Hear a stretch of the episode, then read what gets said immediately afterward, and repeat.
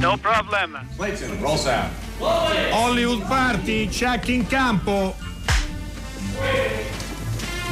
Action. Hollywood Party è la più grande trasmissione della radio dai tempi di Marconi. Ma, dottor Crespi, buonasera, ma buonasera, ieri sono venuto e invece di trovare lei ho trovato un concerto. Sì? Eh, c'era sì. Qui un'orchestra che suonava? No, non c'era, ma sentivo una... Quindi... Ma, la... ma nessuno Guardi mi ha... che mercoledì l'ha detto lei che domani non andiamo in onda perché c'è un concerto. Ma l'ho detto io? L'ha detto... Lei è sicuro di quello che dice? Andiamo ad ascoltare il podcast. Ma questo è vero, però potrebbero anche farlo gli ascoltatori? Potrebbero farlo. Fare, sì, quindi, ma non soltanto della trasmissione dell'altro ieri. Di tutte le trasmissioni nella storia della RAI. E anche di Cinema alla Radio? Anche il Cinema anche alla il Radio. Cinema alla Radio. A proposito, sta tutto a proposito, su RAI Play. Per esempio, mh, domenica il Cinema alla Radio, quale potrebbe essere secondo lei? Non ne ho la minima idea. Martin di uh, George Romero. Eh, In che... onore di Martin Scorsese? Sì. No. Eh, no. Un film non lo so, io non Martin di Romero, Giorgio non... Romero. Sì. Sa che uno dei primi film che ho recensito per l'Unità quando ho cominciato a scrivere nel settantotto settantanove me lo ricordo orrendo. Però magari con al gli anni della casa piace magari molto, con gli anni è migliorato. Ne ha fatto uno splendido e godibilissimo Cinema alla Radio che gli ascoltatori di Hollywood Party potranno ascoltare domenica. Essendo di Giorgio Romero è un horror, eh? Un horror anche piuttosto cruento. E quindi anche eh, essendoci anche il dottor della casa è un horror. Assolutamente. Eh, quindi va bene. Scorrerà sangue. Andiamo di corsa perché sta per arrivare un ospite molto importante. Eh sì, tra poco e... saremo raggiunti da François le Ozon. Do, le do una notizia, dottor. Ah, dottor Ozon viene. Eh sì. Accidenti, oh, eh. Io sono impreparato. Sono impreparato. C'era il book. Sono impreparato. Eh sì, certo, ce l'ho eh. sempre. Le do una notizia, non sì. ci sono notizie. Oh, che bello. Quindi, se vuole, possiamo dare l'ultima i numeri ora, di telefono. No, l'ultima ora è preoccupante anche per qualche amico che vive da quelle parti, perché pare che ci sia un rogo incredibile a Los Angeles ah. con eh, ordine di evacuazione per circa centomila residenti Accidenti. a causa di un camion della spazzatura che ha riversato rifiuti in fiamme tra la vegetazione. Una notizia delirante, non dice a quale zona di Los Angeles si riferisce e... Ci, abbiamo dei cari amici che abitano a Los Angeles eh sì, appunto. Speriamo che non, lei sì, io no, non, purtroppo non conosco nessuno, se no già starei lì. Bene, eh, tre tre cinque cinque sei tre quattro due nove sei per gli sms, i social network sono molto attivi, tra l'altro il quarto indizio del quiz si può trovare sulla pagina Facebook di Hollywood Party.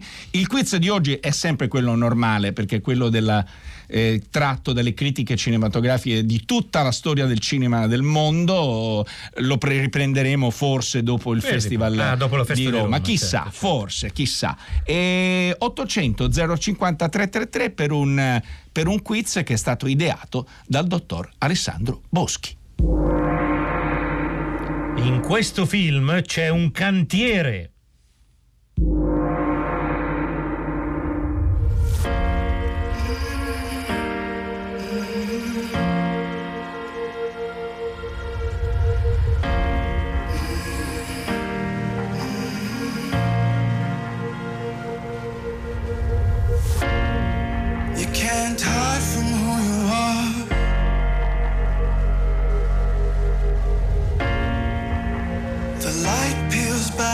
Dark, you can run, but you won't make it far. You can't hide from who you are. You can't hide from who you are. You can't run, run, run. Smoke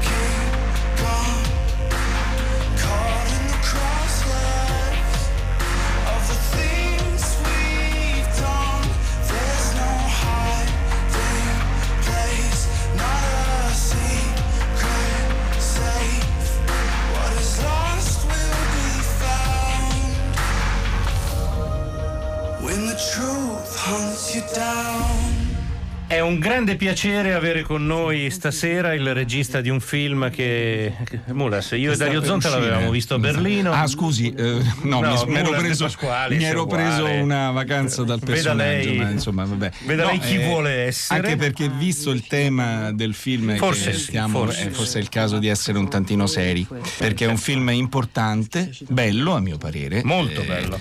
E che sicuramente non passerà inosservato, in quanto tocca un tema molto molto delicato, molto importante e anche piuttosto drammatico.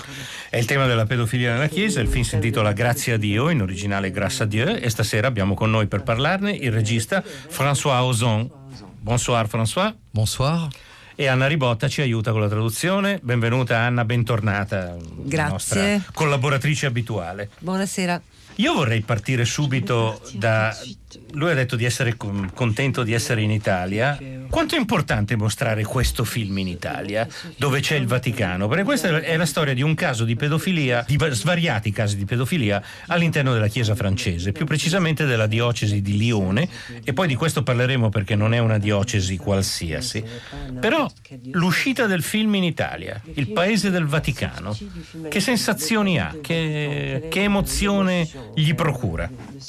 Ben, je suis très heureux que le film sorte en Italie. J'espère que le Vatican va le voir. Je sais que le distributeur du film a essayé par tous les moyens de faire en sorte que les gens du Vatican euh, voient le film. Et comme d'habitude, ils ont dit on est très occupés, on a beaucoup de choses à faire.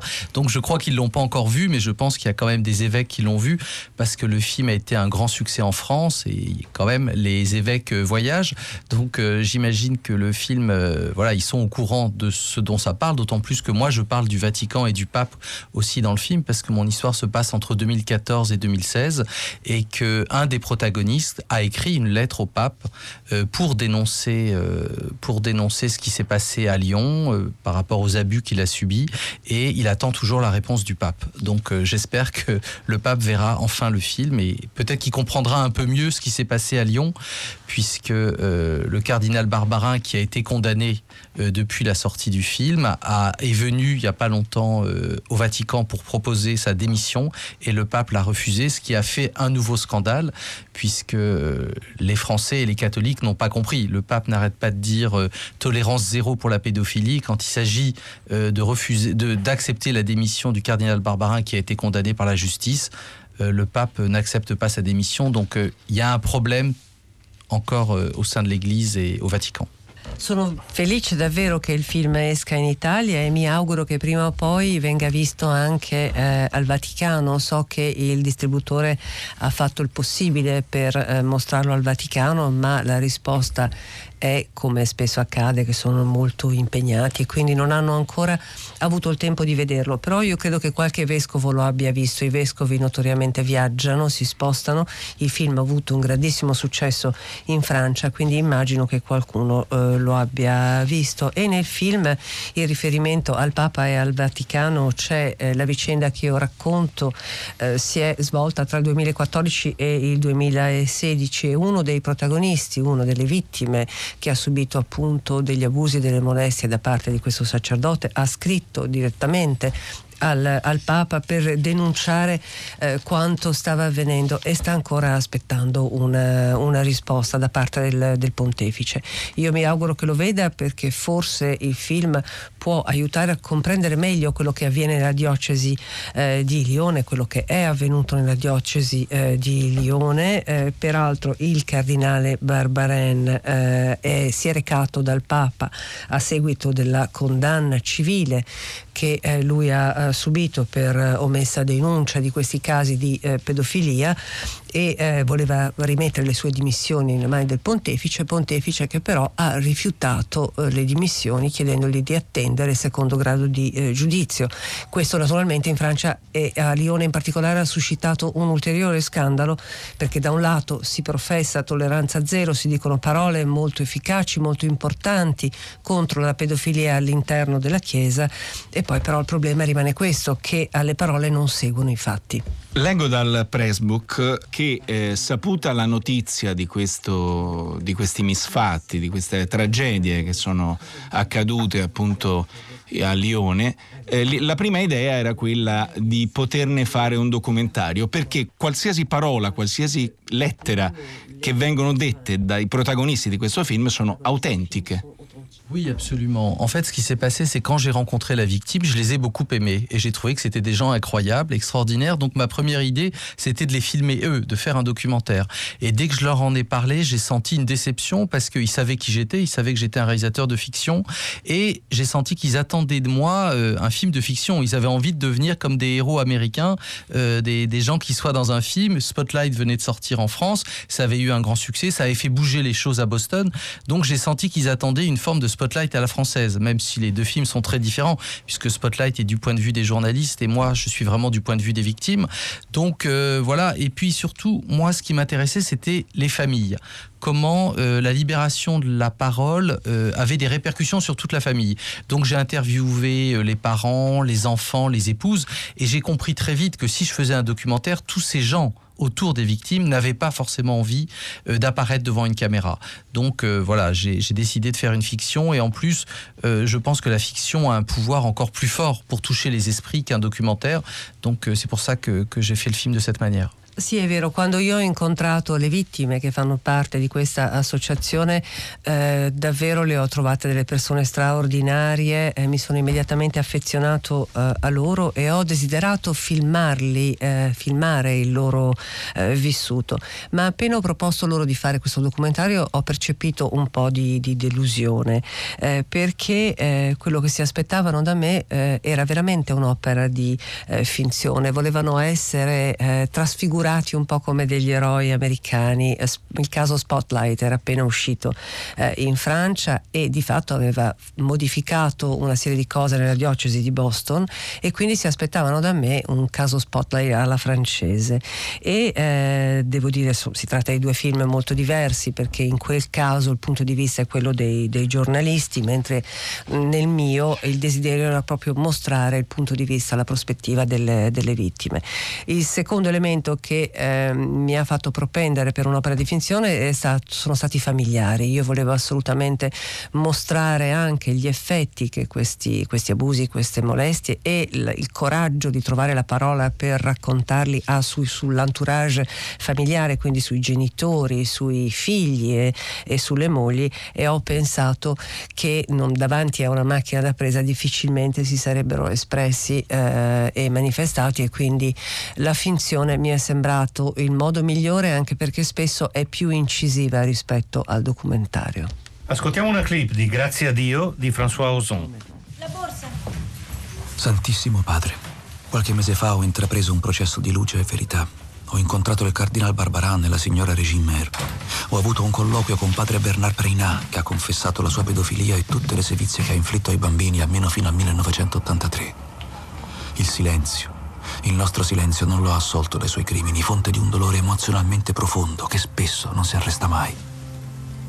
La Chiesa non può dimenticare questo silenzio e questa compiacenza. Bisogna fare luce nelle terribili oscurità della Chiesa. Ufficialmente il Cardinale Barbarin non gli affiderà un'altra parrocchia a settembre, ma per ora resterà un prete. Bisogna evitare uno tsunami.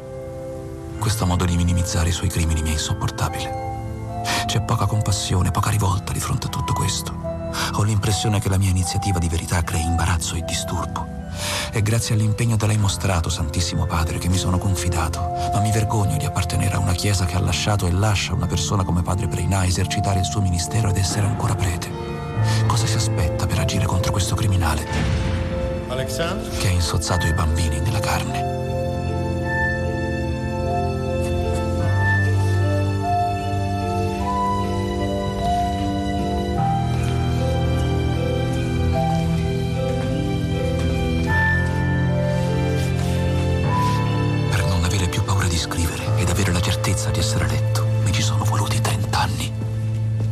Questa è una scena molto forte, molto drammatica di Grazie a Dio, che è un film su un tema, come avete capito, molto importante. Eh, ribadisco che esce il diciassette ottobre in Italia, distribuito da Academy Ciu, però vorrei, François, parlare di cinema anche per qualche minuto, perché il film è proprio bello. Il film dura centotrentasette minuti, io l'ho visto al Festival di Berlino, non ho mai guardato l'orologio. È vero, è vero. È veramente un thriller oltre che un film di denuncia.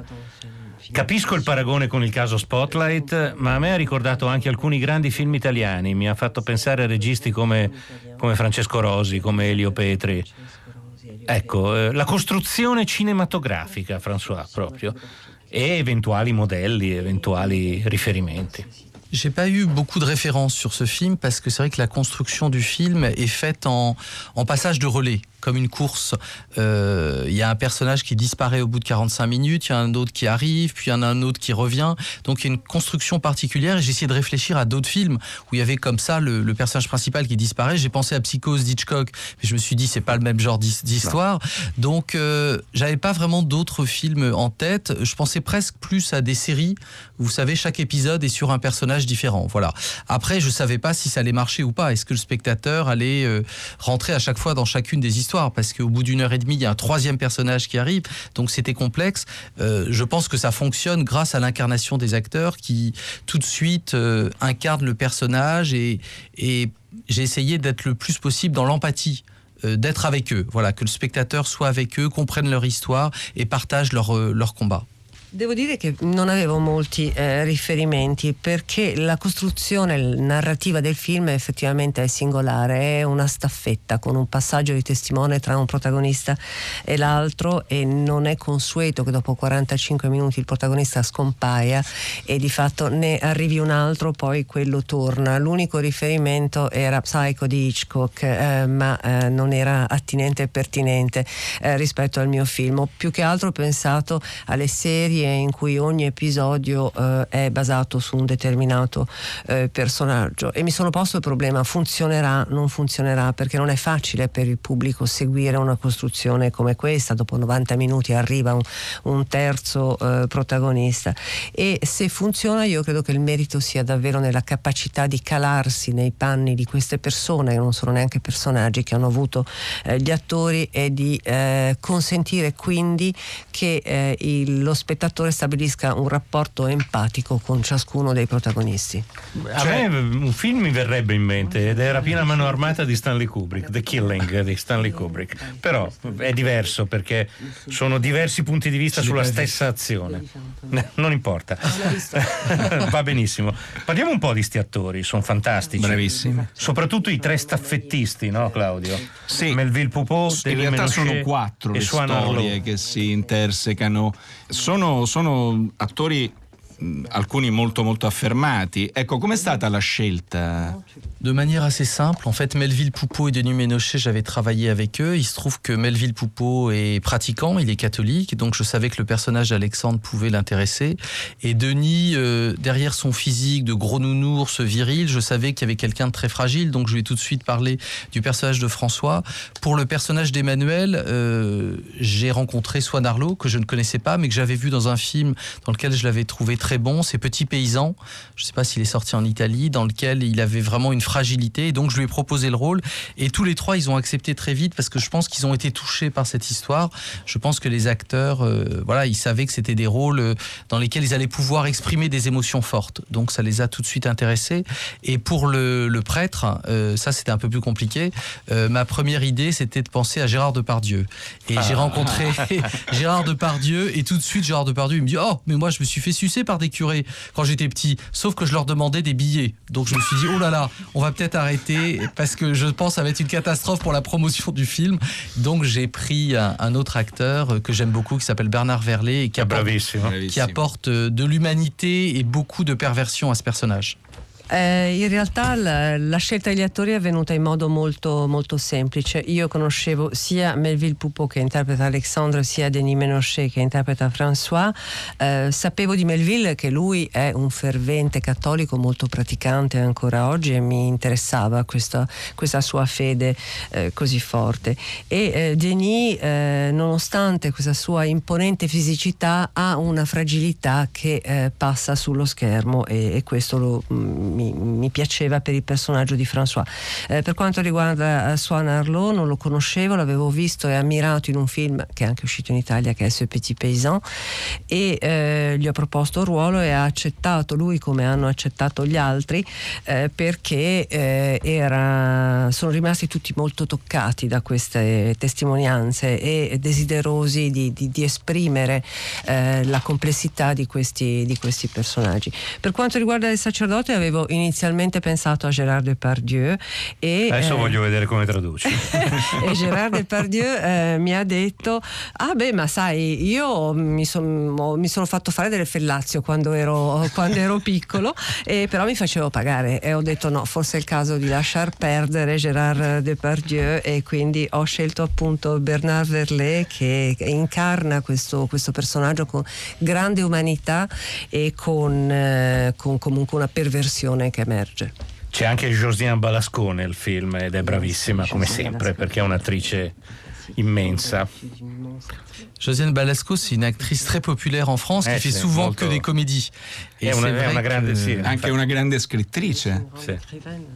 Oui, absolument. Et elle a réalisé des films aussi. Ouais. Euh, et c'est vrai qu'elle était, euh, était très heureuse de pouvoir être dans un registre dramatique et de montrer une autre facette de son talent. Mais souvent, les grands comiques sont des grands acteurs dramatiques ouais, aussi.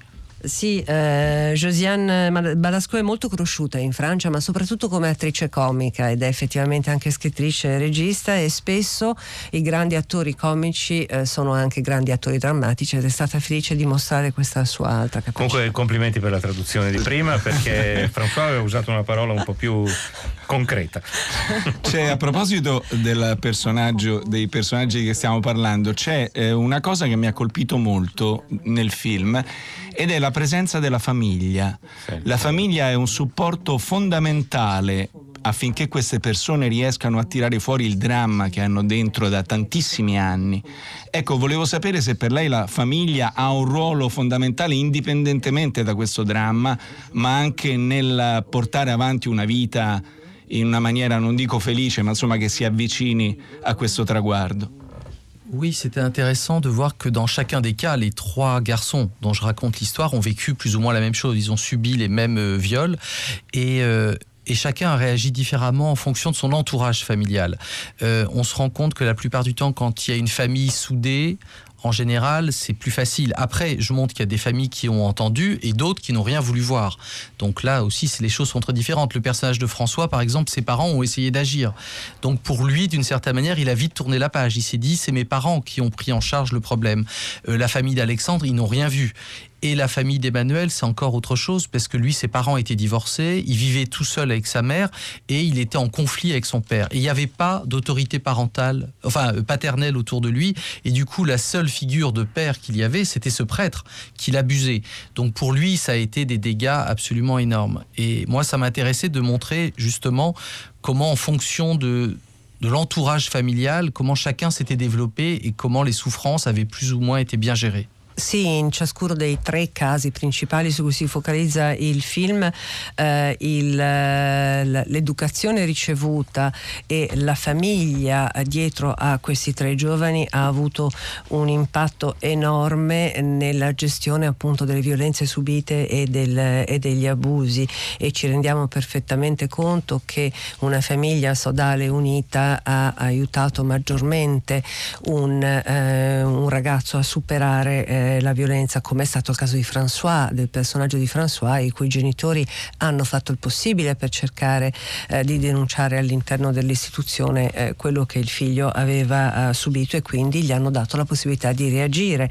I genitori di Alexandre hanno preferito non vedere e non sentire eh, quello, quello che accadeva, e eh, la devastazione più grande è quella che ha subito Emmanuel. I genitori erano eh, già divorziati, suo padre non c'era più, quindi per lui era totalmente assente sente una, un'autorità paterna eh, se non quella incarnata appunto dal, da padre Preynat, eh, e qui eh, ha significato per lui degli enormi eh, danni. È stato interessante vedere come la vita di ciascuno è evoluta in base proprio alla presenza e al sostegno della famiglia. Ascoltiamo un'altra clip di Grazie a Dio.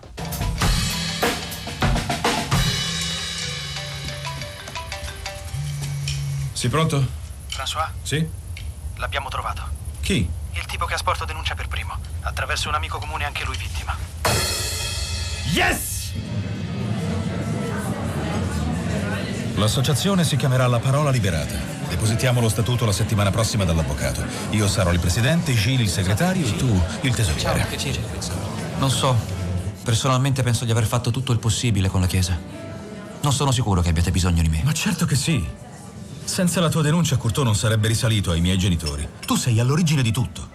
Abbiamo bisogno di te e della tua voce. Senza di te noi non siamo credibili. E col lavoro pazzesco che fai da due anni non puoi ritirarti. No, in realtà è un problema per il mio lavoro. In più faccio il consulente economico per un emittente a Parigi, è complicato. Non devi stare in prima linea, ci stiamo noi. Certo. Non è solo questo, mia moglie lavora dai lazzaristi, la voce gira. E per di più i miei figli vanno a scuola proprio lì. Sai, io sono chirurgo. Metà dei miei clienti di Lione sono ultracattolici, tradizionalisti, sostengono in pieno Barbarin, la famiglia innanzitutto. E non penso che per questo li perderò. Sono cattolico come te. Non lo faccio contro la Chiesa, ma per la Chiesa. In questa clip avete sentito parlare tra l'altro di questo sito internet creato dalle vittime, La Parola Libérée, La Parola Liberata, che è ancora attivo e quindi se volete approfondire potete andare a vederlo. A me una cosa ha molto colpito, è proprio il concetto della parola liberata, mi sembra cruciale. Questi uomini hanno deciso di parlare dopo molti anni e mi ha ricordato Le, le vittime dell'Olocausto, o meglio i superstiti dell'Olocausto, le, le persone che sono sopravvissute ai campi di sterminio nazisti. Alcune di loro hanno trovato la forza di raccontare solo dopo molti molti anni. Pensa che sia lo stesso, lo stesso tratto psicologico.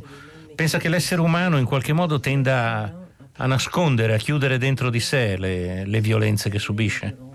En fait, ce dont je me suis rendu compte, que la parole libérée, c'est à la fois bénéfique et en même temps, c'est extrêmement dangereux parce que ça détruit beaucoup de choses autour de soi. Ça remet en question euh, les gens qui, qui n'ont pas forcément vu les choses, notamment les parents. Ça crée des culpabilités, c'est un poids aussi pour les enfants.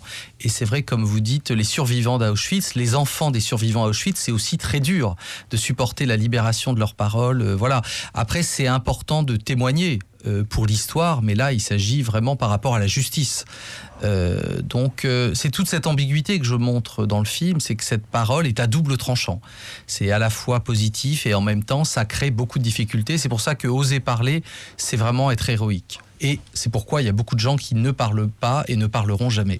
E devo dire che eh, liberare la parola, trovare il coraggio di parlare, se da un lato può eh, dare beneficio e sollievo, dall'altro è molto pericoloso perché improvvisamente distrugge tutto il tessuto che ciascuno si è costruito attorno e rimette in questione il ruolo dei familiari più stretti, in particolare dei genitori che non hanno parlato, non hanno, o, o non hanno eh, visto e eh, può creare veramente una devastazione in termini di, di squilibrio. Ed è assolutamente vero il, il paradigma parallelo con i eh, superstiti dell'Olocausto, perché al di là dell'importanza di testimoniare eh, di reati o di ingiustizie eh, subite, non dimentichiamo che parlare è sempre un'arma a doppio taglio. È per questo che è un gesto eroico ed è anche per questo che sono in tantissime le persone che hanno scelto di non farlo. Il diciassette ottobre uscirà questo film, grazie a Dio. Di solito non ci esponiamo molto nel, Beh, ma nel giudizio dei film. Sì. Quindi ve lo consigliamo e ringraziamo enormemente François Ozon di esserci venuto a trovare. Merci François, alla prochaine fois. Grazie.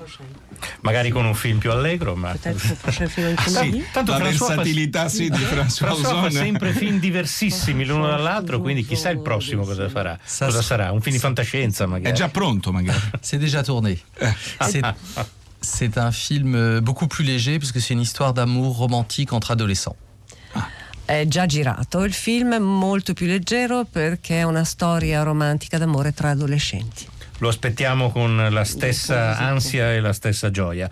Grazie François e grazie Anna per la traduzione. Vi salutiamo con un'altra clip di Grazie a Dio. Mi è stata diagnosticata la zebra a trent'anni. Mm. Allora ho capito perché andavo male a scuola, perché sono instabile nella vita professionale, affettiva, eh, sempre in modalità sopravvivenza. Ma zebra... che vuol dire? È un'espressione che si usa per i superdotati, o un Q I di più di centoquaranta. La zebra in effetti è un animale troppo intelligente per adattarsi. Insomma, l'intelligenza non ha mai reso felice nessuno. E con Preynat quando è successo? Dall'ottantotto al novantuno, venticinque anni fa. Ho sempre aspettato questo momento. Che qualcuno parlasse, che finalmente potessi farlo anch'io. Ti fai seguire? In che senso? Non so, vai da uno psicologo, ti può aiutare. No, ma ho fatto un sacco di cose, ho fatto terapia, ipnosi, atelier di danza sufi. Ah sì? No, alla fine l'unica cosa che mi aiuta è lo sport. Già, capisco. Mi svuota la testa. Comunque sto con voi, voglio aiutare l'associazione perché Preynat finisca in prigione, deve pagare per tutte le porcherie che ha fatto. E tra l'altro ho lavorato per Euronews, il canale di informazione, tempo fa. Ho mantenuto i contatti, magari li posso chiamare, chiedergli che facciano un servizio. Perché no? È una buona idea. Ma la cosa più importante è incontrare il capitano Courteau per sporgere denuncia. A lui manda l'inchiesta. E poi magari scrivi la tua testimonianza per pubblicarla sul sito. Nessun problema, certo. Perfetto. È bello sapere che non sei solo. Fa...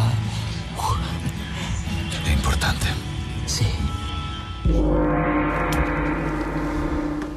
Secondo indizio del quiz, ottocento zero cinquanta trecentotrentatré. Allora, dottor Crespi, questo entrare e uscire dal personaggio, c'ho dei, sì, eh? dei mal di Una schiena, fatica. Lei non ha idea proprio.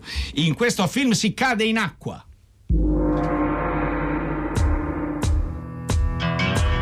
On this lonely road, trying to make it home, doing it by my lonesome, pissed off who wants some. I'm fighting for my soul, God get at your boy. You try to bogart, fall back, I go hard. On this lonely road, trying to make it home, doing it by my lonesome, pissed off who wants some. I see them long hard times to come. Uh, uh, uh, uh, uh, uh, uh. My life is ill, son. Prepared to kill, son. A paradox of pain, baby, it's real, son.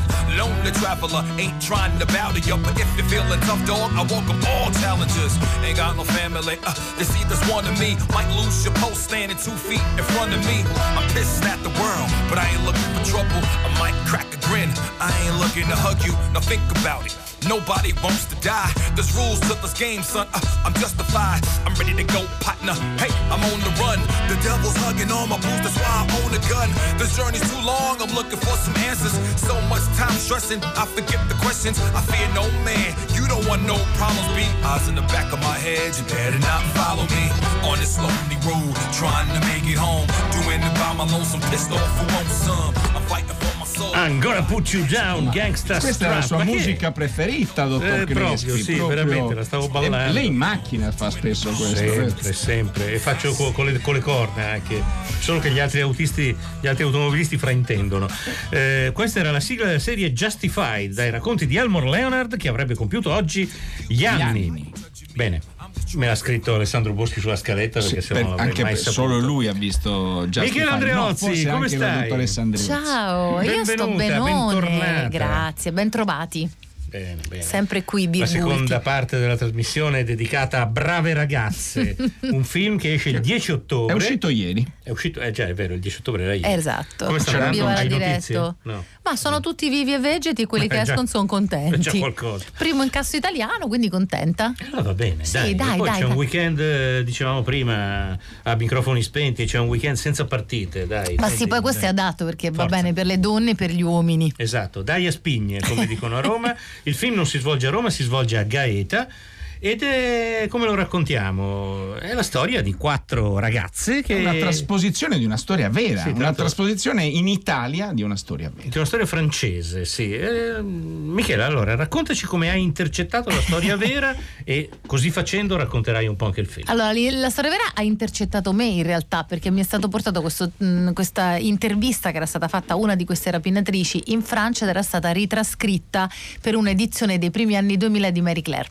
E parliamo di un po' di anni fa, nei primi anni duemila duemilatré mi sembra che fosse, per cui mi hanno portato questa intervista Alberto Magni e Ferenza Tessari, che poi hanno, appunto, erano gli autori con me del soggetto, e mi hanno detto: senti, ma tu che fai sempre un po' ridere, perché all'epoca facevo soprattutto teatro, insomma facevo un po' di radio, cabaret eccetera, non è che ti andrebbe di buttare giù un soggetto, un plot su questa storia qui, buttata però un po' in commedia, perché si presta, essendo anche noi figli dei soliti ignoti, diciamo.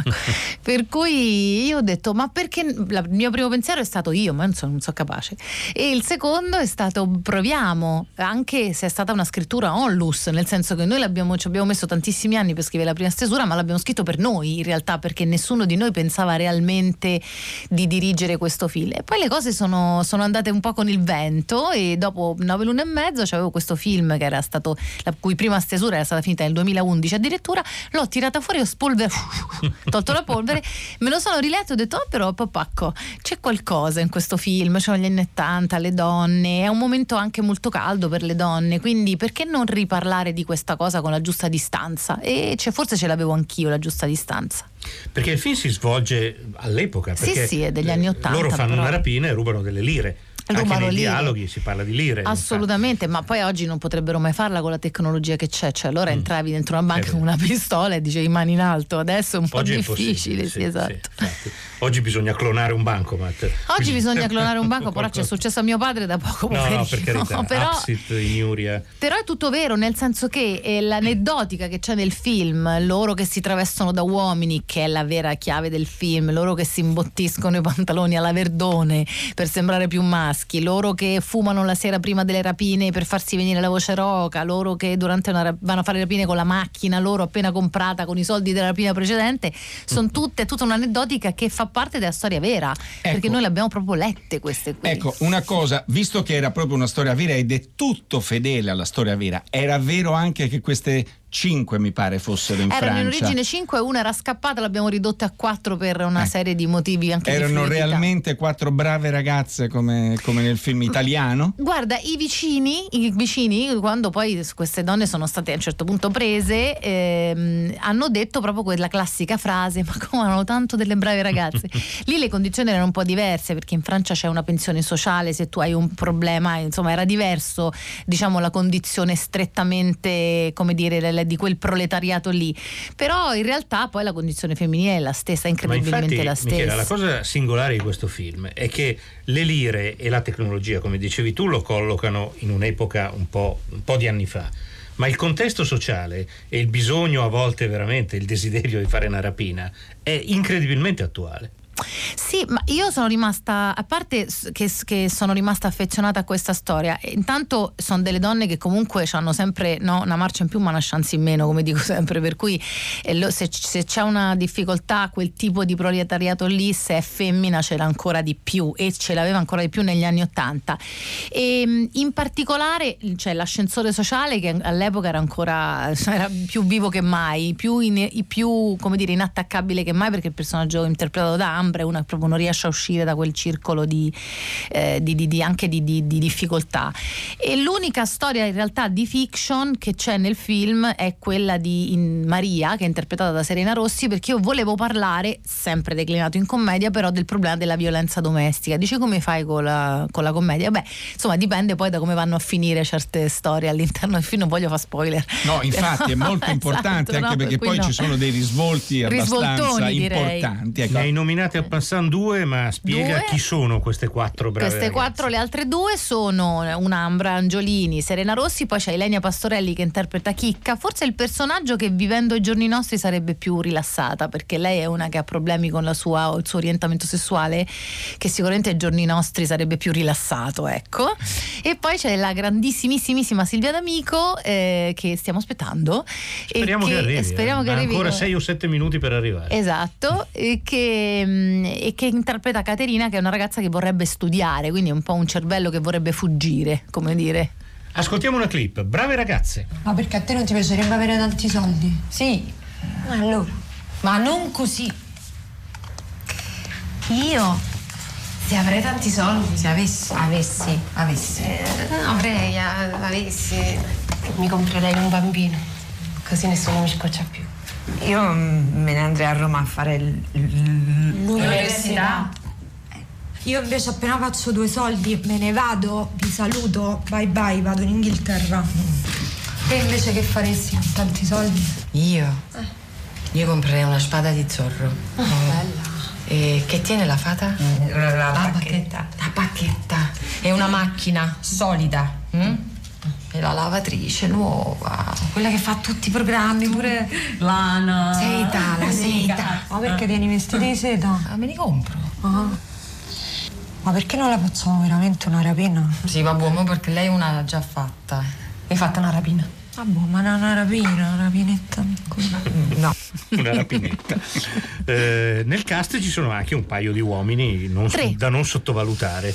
Ci Luca sono... Argentero. Luca Argentero che fa il commissario Morandi, Giovanni Morandi detto Gianni. Infatti, infatti a Brangiolini dice Gianni Morandi. Gianni sì, Morandi. Ma dice, sostonato. Esattamente, che è una specie di Tom Selleck featuring William Hart. Queste sono state le indicazioni, ah, anche sì. Impegnativo. Eh, beh, William Hart non, non l'ho visto. Comunque, ma è l'impermeabile no, da brivido caldo gli abbiamo messo.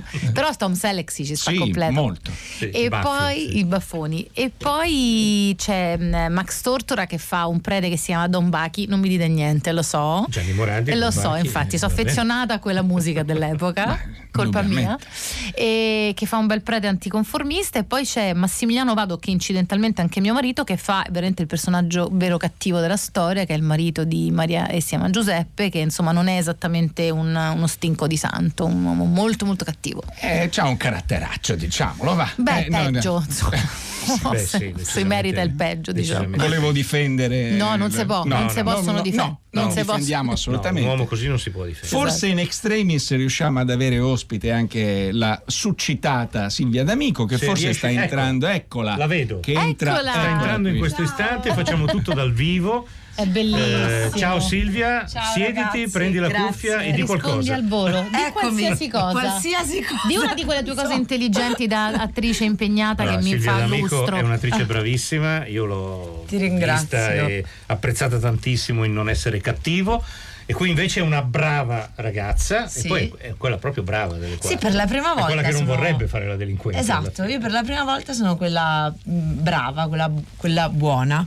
Come mi sarà venuto in mente a me? Lo so, però no, ci hai so. visto lungo, perché in fondo sono una brava ragazza, abbiamo, abbiamo lavorato insieme, lei con ognuna di noi quattro, che non siamo in realtà quattro ragazze semplici, ha avuto davvero un savoir-faire eccezionale, perché ha trovato il modo di trattare ognuna e di riuscire a farci fare un gruppo veramente sia nel film che al di fuori. Quindi, sono state molto intelligenti, però eh. le, eh, le riprese sono andate fluide, vi siete fluide, divertite? Sì, ci siamo divertite molto, ci aveva, ci ha preparato ancora prima di conoscerci, lei ci aveva preparato in ognuna di noi e, e ho parlato bene delle altre tre. Esatto. Ovviamente. Ovviamente. È stata davvero una non, stratega sopraffina. Nessuna rivalità, nessun niente. niente. Ma, ma no, perché sono state, cioè qui c'era un, un pregiudizio da smontare, che era quello che le donne non fanno mucchio. Siccome loro sono quattro furbacchione, hanno capito benissimo che fare mucchio avrebbe portato bene al film, eh, e avrebbe portato bene anche a questo, a smantellare questo pregiudizio. Quindi io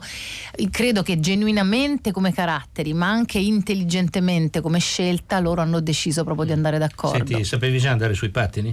No, ma ho millantato. Che bugiarda. Perché no, io sapevo Racconta. andare sui rollerblade, mm. eh, che sono quelli in linea, mm. eh, perché in realtà io dovevo andare in motorino, però io non so andare in motorino, allora le ho detto: no, sai far niente. Non sei venduta. No, non è il mio, ma hanno accompagnato. No, scherzo, ovviamente. Dai, prosegui con la storia dei pattini. Eh, e quindi le ho detto: beh, però so andare sui pattini. E io le ho portato i miei pattini del millenovecentottantacinque. Quindi io sui roller ci sapevo andare, ma quelli a quattro sono di una difficoltà se non, se non li hai mai usati. E quindi, e quindi com'è andata? Male. Soprattutto perché poi in quella scena lì, ti ricordi a un certo punto la Pastorelli presa dalla foga mi ha trascinato praticamente facendomi sbattere foga, contro eh? il, bi- il binario, contro quattro persone che mi hanno riacchiappato al volo. Quindi sì, ci sono stati degli imprevisti così, però divertenti. Sì, perché lo diciamo per gli ascoltatori, lei all'inizio fa una cameriera coi pattini, sì, stile sì. American Graffiti, sì, beh, stile Happy Days, no? Quello era il sì, periodo sì, di Happy Days, per sì, cui era sì, tutto sì. un po' così, insomma, che è presente anche come musica all'interno del film. L'abbiamo sì. risuonata, punk rock, però sì, quella era mia, la mia infanzia, sono nata, sono cresciuta con Happy Days e ci volevo mettere quello che per me era il senso della felicità. Bene, brave ragazze, già è già eh, al cinema, sì. andateci sì. da ieri, eh, da da ieri. ieri. Eh, dovete sostenerlo durante questo weekend, ma sì, anche divertirvi. Com- eh. Complimenti Michela, complimenti Grazie. Silvia, Grazie. siamo contenti che sei riuscita ad arrivare, Anch'io anche se hai parlato molto. solo un paio di minuti, ma alla radio due minuti sono tanti, sono efficaci, sono speriamo efficaci. potenti. Questa purtroppo è la sigla e credo che hanno indovinato, indovinato indovin- sentiamo. Pronto? Pronto? Il pronto? Suo nome e da dove chiama? Cecilia da Parma. Cecilia da Parma, qual era il film? Era Lo chiamavano Jeeg Robot. Bravissima, Lo chiamavano Jeeg Robot di Gabriele Mainetti. Bravo. Sappiamo che lei ha esatto. indovinato dal primo indizio e con Ilenia Pastorelli e continui ad ascoltare esatto. Hollywood Party. Trasmissione Grazie. Di oggi realizzata Grazie, da Cecilia. Francesca Levi, Maddalena Agnisci, Emiliano Trocini, Riccardo Amorese, Alessandro Boschi, Erika Favore, Fisio Mulas, François Ozon, Michela Andreozzi, Silvia D'Amico, il dottor Alberto Crespi e il dottor Claudio De Pasquale. C'era lui? Sicuro. C'era, c'era, c'era, c'era è vero. E Anna Ribotta, Ribotta che è stata elogiata al tre tre cinque cinque sei tre quattro nove sei. E naturalmente il grande Fisio Mulas. Sì, insomma. Grazie. Sicuro lei? Sì, sì. No, vabbè, insomma.